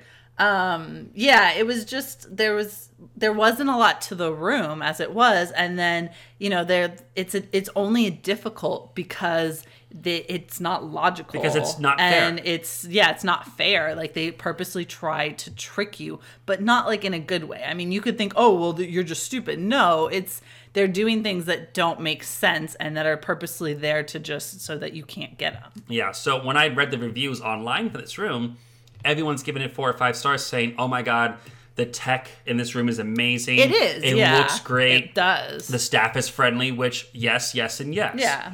The thing is, the puzzles of Escape Room is the core foundation. Mm-hmm. There's literally a box that you can buy at Walmart or Target that's an escape room at home where they give you like Uh-huh. seven plastic doohickeys that are supposed to be like, oh, you can make your own escape room at home, whatever. Mm-hmm. I haven't actually played with that yet, but if that itself are good enough puzzles, I would buy it on the spot immediately for me and all my friends because it doesn't matter where you're doing the room. We come here for the puzzles. Yeah. Yes, the atmosphere and the decorations that is a big part of it. Yeah, it, adds to it, but It it's not to the it. yeah. But you know, for people who also play uh, role play games with papers and pencils, we have imaginations. If Mm-hmm. you tell us that we're trying to solve the you know evil wizard spell or whatever, I can imagine that if you just give me a series of puzzles in front of me.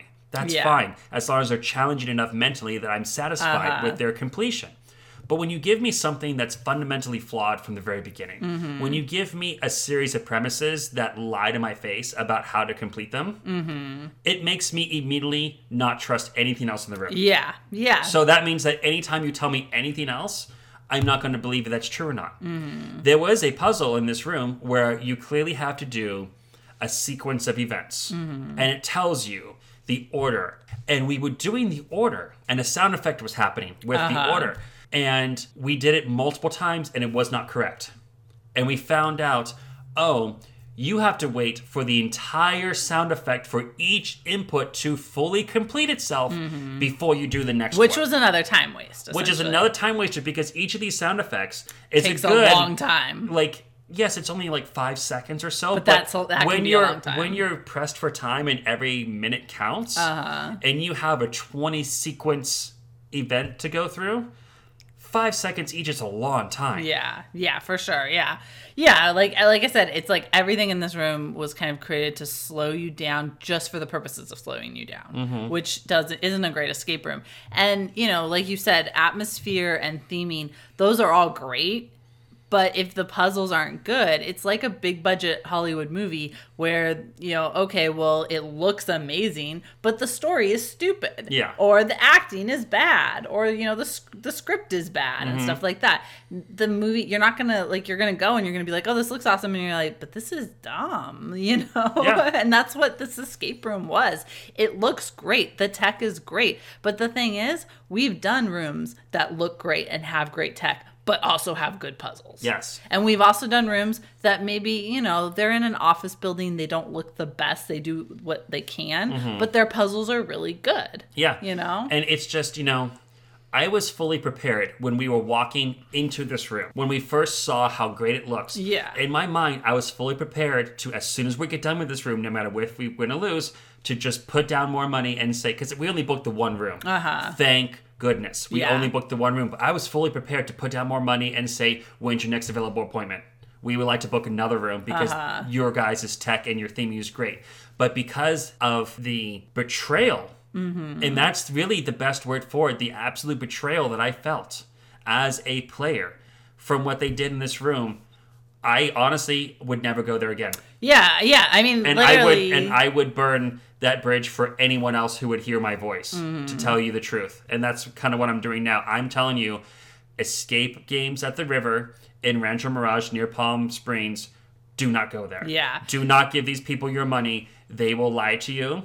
They will betray you and your trust as a gamer and you can do so much better elsewhere. Yeah, yeah, because really, I mean, not only do you say that, but like I, I didn't know we were going to this escape room that day because like you hadn't told me. You just we, you, I Mm-hmm. It knew we were going. Yeah, it was a surprise. It was you know, it was my birthday and it was one of our friends' birthdays. Um, but I knew we were going to Palm Springs and I knew we were going to have some free time the next day. So I was even looking at this room thinking, oh, maybe I will book an escape room for the next day for us, Yeah. you know, because we got some free time. Um, and after we did this room, we were like, no, we're not going to give them any more of our money, Yeah. essentially. The, the other thing, going back to kind of the reviews, so you might think, well, okay, but uh, all these other people love this re- room and stuff. The problem is, if you've, you know, if say you've only done one or two rooms, and I mean, escape rooms can vary so much, you will come into this and you'll see, oh, it looks so cool, and the tech is so cool, and all those other things, but you have nothing to really compare it to, perhaps. Yeah. and you don't know that it's this is not common for a room to um, have all this time waste or to have it to where um, not everyone is engaged and things like that so that's why like i don't really blame the reviewers No. you know it's just they don't maybe know better Yeah. kind of thing and what's funny is so i mentioned because we've done another a couple other rooms in the palm springs area Mm-hmm. and those rooms at, it's a different company um, and I, I think we may have talked about them on here i can't remember if we have or not but um, they're not the best rooms they're okay rooms i would say Yeah. But you know we, we kind of had the same thing where we the, especially the first time we went to that location we weren't satisfied. And so i posted on this escape room enthusiast that i was like oh man palm springs we love to go here but like you really let us down when it comes to rooms. And someone else was like oh did you do such and such room? And they even said oh isn't the locked box that's not really locked isn't that like stupid and it's you know so it's like other people are experiencing the same thing where they're like this is dumb. Mm-hmm. Yeah, we're not alone in our opinions on this. yeah exactly It's just, you know, and those people who give it a four or five, even if they have done multiple rooms, I Mm-hmm. think that sometimes, you know, your your mind will just let things go if you're in a good enough mood. If you're Mm-hmm. oh having yeah if you're enough having time, a good enough time yeah then like you can forgive things, you know, but we were in a room with, you know, our what we call our A team, where Mm-hmm. it's you, me, and two of our friends who have done a lot of our rooms together. yeah exactly yeah And so we're all quite experienced with it, and we all have different, you know, mindsets and abilities that we're bringing to the table. So, like, we, I don't think I've ever failed a room together. I think maybe like one, but like, one but it was we were also grouped with strangers at the time that's and right, that's, yeah. yeah But that's a different story. But like, when it's Uh-huh. just been us, like, we have a really high success rate. Yeah. But after 20 minutes, we're all throwing our hands up in the air saying, I don't get it. There's nothing here. Mm-hmm. yeah And that's bad. yeah exactly So, like, you know, I'm not saying that we're like experts or like gods of escape room. no for but sure But it's just when four people who have different perspectives that have done dozens and dozens of Mm-hmm. rooms are in a room and after only 20 minutes are frustrated beyond belief Yeah, and there's it was. no sign of anything else because the very first room you have a big chest you have a fireplace you have a table Mm-hmm. and that's about it and like there's no like alcoves to search in everything that you have in the room for your puzzles for the first room is laid out in front of you like it's scattered around the room but it's all there there's no Mm-hmm. Yeah. hidden alcove for you to like i can do a combination lock here and open this drawer Mm-hmm. everything's there yeah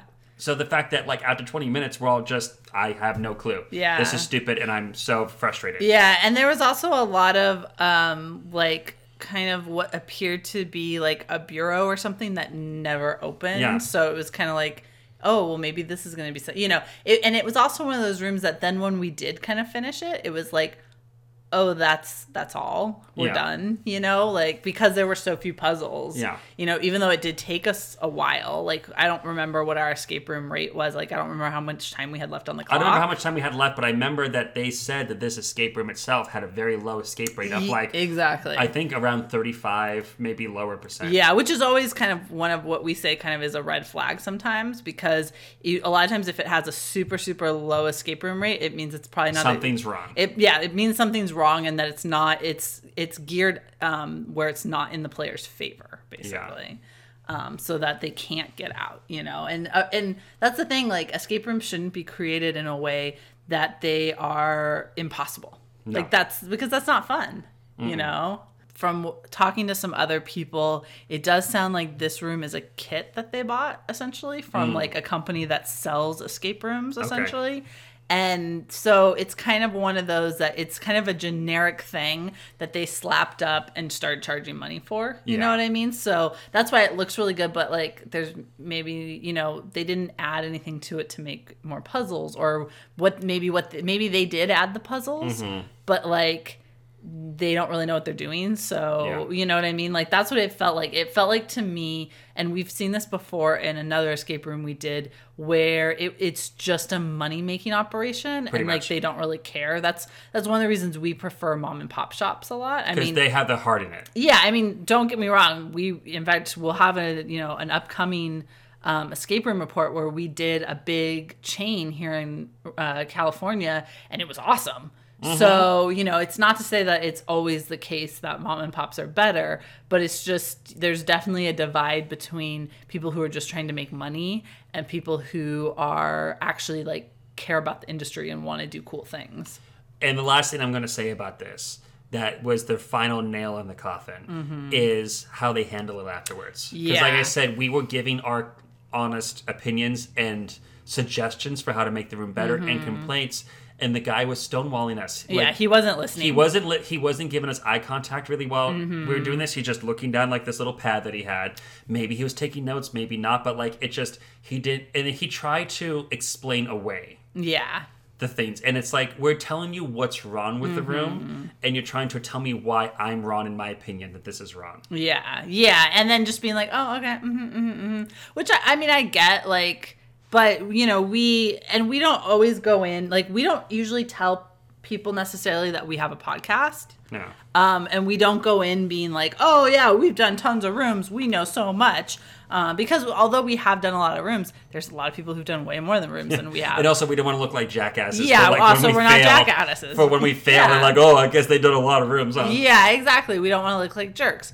Um, but you know, like I said, we were trying to kind of say, hey, you know, like, well, this is kind of weird, and like this is a bit problematic, and this is what we didn't like. You know, we were trying to give honest feedback, which some a lot of owners are receptive to. Yeah. You know, so Whether they make those changes or not, it's most important that the customer feels listened to. Yeah, exactly. feel that. Yeah, no, we did not. And what and it was weird because we before going into the room, we like their staff was really friendly and things Yeah. like that. So it was weird that then it it kind of turned like that. Mm-hmm. It really was. Look at all these rooms that we can't do here. Yeah, they They've have- got a ton. They've got one, Like six. two, three, four, five, and like a challenge thing. So they've got like six rooms essentially. And you know, we only did one, and we don't, you know, Honestly, if they offered me right now that I could bring as many friends as they want for a free game, I would say no. Yeah, it's just There's no point. Mm-hmm. There's too many other good rooms to do out there. And I choose not to have fights with my friends in a confined space because we're getting frustrated because this is all stupid. Yeah, true. You know, and the thing is too, like, I mean, obviously we escaped, so you should think, oh well, what's the problem? We've literally not escaped from a room and still loved it. Yeah. You know? The, a good escape room will challenge you. Mm-hmm. You know, whether you escape or not doesn't matter, but it will challenge you and entertain you. And you will mm-hmm. leave with smiles on your face, eagerly discussing and dissecting all the fun parts that you just went through. Oh man, how did you figure this out? I don't know, I was just guessing. Or like, oh, it was you had to look at the swans and turn their necks a certain way, or uh-huh. you know, whatever it is. But this room, it was just, man, that was total trash. That was mm-hmm. such BS what we went through, and it was just nothing but negative comments. We were just Mm-hmm. tearing that room apart in terms of how we were treated, how Yeah. like, the puzzles were like not even there. And then, yeah, and then what's funny is like literally in the trip down the elevator to our cars, we came up with like five other puzzles that they could have done. Yeah. We were like, they could have done this. It would have made it a lot better. They could have done this. They yeah, could have done exactly. this. If you're going to put three locks on something, put three keys in the room. yeah, you could have hidden it easy. I understand that maybe this is a kit that like you bought from someone, and that's how Uh-huh. The that's kit comes. something you can I put in the room. understand that, but if you had given all they had to do to fix that, even it's just at the beginning, just say, remember, wizards are very deceivious. You know, Mm-hmm. Yeah. like you know they lied, wizards lie to you, so don't like. If you tell me that this room is set up to trick me, then we can go with that premise. But none of that was given Yeah. you know or and also like how hard is it to make three locks on the thing and then hide three keys in this room Yeah. like there's literally a suit of armor in here and i was checking his hands for like are you holding a key maybe mm-hmm. you know like yeah. Yeah, there's so many things they could have done. That's what's sad. It's such a pretty room that it's like you guys could have done so many things. You have this great set and this great tech, which so many escape rooms don't have and still have good rooms. Yeah. There I know so many locations that would kill to have had the budget to create this. yeah And just they don't have the budget to it just this. it breaks my heart it really Yeah. does and you know i'm really concerned because as i've said uh, a room that's frustrating and really bad can turn people off of escape rooms Yeah, especially if it's their it. first time or something. And I mean, this room does have the look of it, you know? Mm-hmm. I often make the comparison that escape rooms are like blind dates. You know, you never know what you're going to get. This room is the equivalent of someone who's really hot, you know, like gorgeous or really handsome. Mm-hmm. But really But they're an absolute, like, horrible person. yeah. They're like a person who's like, you know, Hitler was kind of right. yeah. and you say, excuse me? yeah. I haven't even ordered my water yet, and you're already starting with that. yeah. Yeah, you know, I think where this room probably gets away with this is it's in an area specifically where this is located in like the Palm Springs kind of if you think if you know anything about the Palm Palm Springs area it's specifically located in an area where it's probably most often visited by tourists Yeah. so they probably get a lot of like families or couples or friends who are out on vacation and they decide, hey, you know, Mm-hmm. Let's here's try something this we thing could that do. we've heard about. Yeah, so they already have vacation goggles on. So anything's fun, kind of thing. Exactly. And they've never done a room before, and Yeah. it looks really cool, and the tech is cool. Or they have that one friend they have that did it, and he says, "Oh, you should try Oh it." yeah, exactly. And Like, so okay, they Jeff get, says we should. Yeah, they get these first timers who get stars in their eyes, Mm-hmm. but they don't really realize. I didn't think about that, but you're 100 percent onto something there. Yeah. and that's you know where their rules come from, and that's why they don't really, or their their reviews come from, and that's why they don't really. They don't have to really care because they get kind of these Mm-hmm. one-time customers who probably will go home to wherever they live and not do another room again. Mm. Once again, escape games at the river, We don't recommend. Rancho Mirage, California. Do not go there. I'm I'm hoping that the rest of you, if you have gone there, please tell us about your experience with any of the other rooms. I'd love Yeah, to hear about. to hear. Honestly, I would love to hear about your experiences with the other rooms. If Mm-hmm. you honestly disagree with us and think they're good, I'm open to debate. Mm-hmm. Please, you know, uh, message us at Game Friday. Yeah. And let us know. We can. We'll even slide into some uh, DMs if you want, and we can Yeah. go. We can go deep. I mean, Mm-hmm. please, if you've been here and did either this room or any of the other rooms, Yeah, let uh, us yeah. know. We would love to hear your opinion. Because like, uh, although I would not pay to do one of their other rooms, like I'm super curious to see if they're as bad. I'm assuming they are, but you know, Because I mean, I truly do like to give the benefit of the doubt. Mm-hmm. And maybe this is the anomaly. Maybe I'm wrong. Uh-huh. Maybe this is the one room that's lies to you, Yeah. and the other ones are perfectly great rooms Yeah. that make sense Well- and everything. And I would hate to be missing out on that, but it's just I was burned so badly. yeah, yeah, and we just don't have the the money and the time to throw away on a location that we know is going to be not good, or at least from our experience is not good. Yeah, it's just. Uh... so, like I said, until I get serious confirmation that the other rooms should be investigated and checked out, I'm not ever going to go to this place again. Yeah. And to tell the truth, once I'm done editing and posting this, I don't ever want to think about this room again. Yeah, maybe not the worst room we've ever done, but it definitely up there. yeah. Okay, so that was a bit of an experience with an escape room that we just Mm-hmm. went through. Let's go into something that's going to cheer us up a little bit. Let's jump into the Friday favorite section.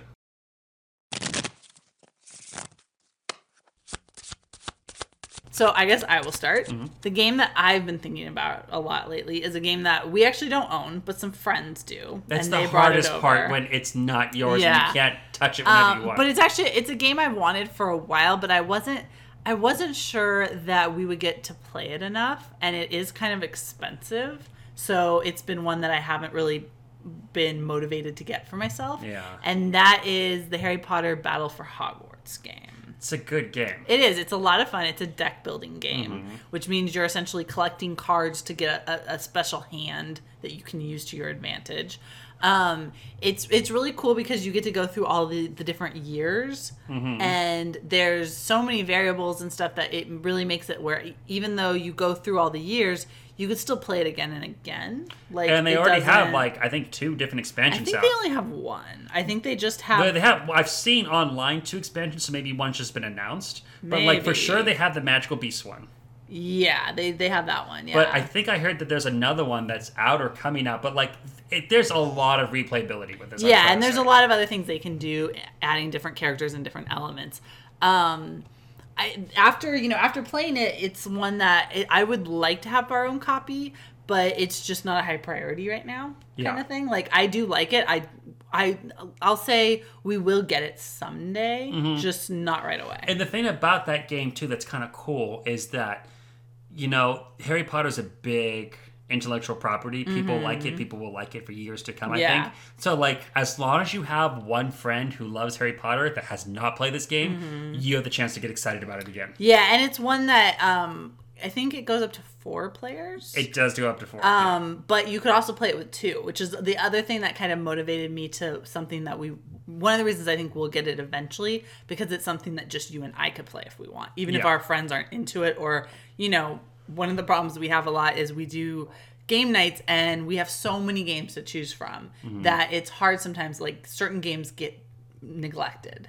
So it's sometimes, you know, we have more time together than we do with our friends. Mm-hmm. So that gives us more opportunities to pull something out that maybe we didn't get to play as often but want to play. Very true. Yeah, I totally agree there. Um, for my Friday favorites, I actually have a very dark horse candidate, but it's a new one Haven't had a chance to play it yet because I got it for Christmas. Mm-hmm. Very surprise gift from my sister. Thank you very much. And it is called Dinosaur Tea Party. and Well, it couldn't be that much of a surprise because Greg loves dinosaurs. love tea as well. but in this game, you are given a dinosaur card.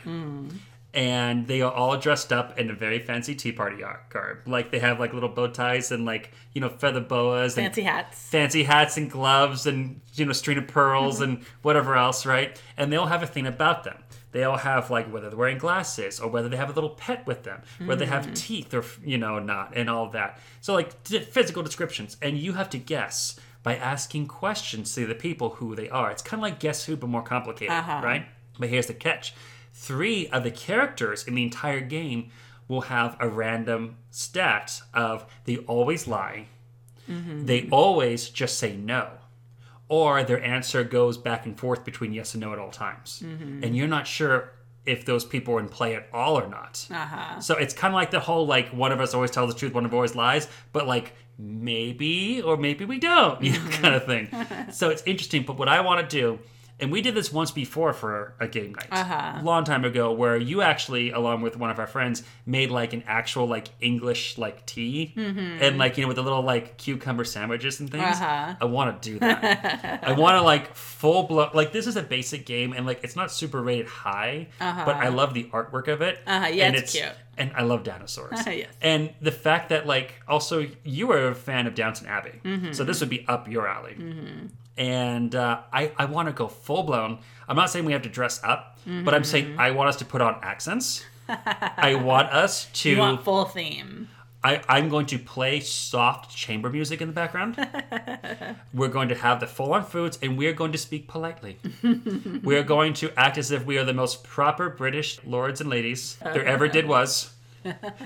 and we're going to go through this game. And we may only play it once or twice, but if as long as we do it with that full blown, like mm-hmm. all tilt in, it's gonna be great. oh, and for theming, mm-hmm. I've thought about this very hard because I've already said we're gonna what the food's gonna be, what Yes. the music's gonna be. For the theming, I'm gonna go down to the dollar store and get all the dinosaur birthday decorations I can, and just make it like. Like it's we're gonna play like it's fancy, mm-hmm. but it's gonna look really weird and like very cheap. But that's that's the dichotomy I want here. Well, I'm sure this is going to happen because I know us and I know our friends. We will post This- pictures on our and on Twitter. The, you will see pictures. There will be pictures I because will even come in a tux. yes, because uh, yeah, and he ha- he has a, a tux onesie, so that'll happen. My tux onesie. Um, oh, I have a dinosaur hat that makes me look like a dinosaur too. Yes. Yes, because as those who follow us on Instagram, which if you're not following us on Instagram, you should be. No, we um, sometimes do game nights big. This is gonna be one of them. Music for this episode was provided by bensound.com. As always, you can find us anywhere podcasts are available. Rates and reviews on iTunes are much appreciated as it really helps new listeners find our podcast. We can be found at Game Friday on Instagram, Twitter, and Facebook. Come talk games with us. Thanks for listening. Bye.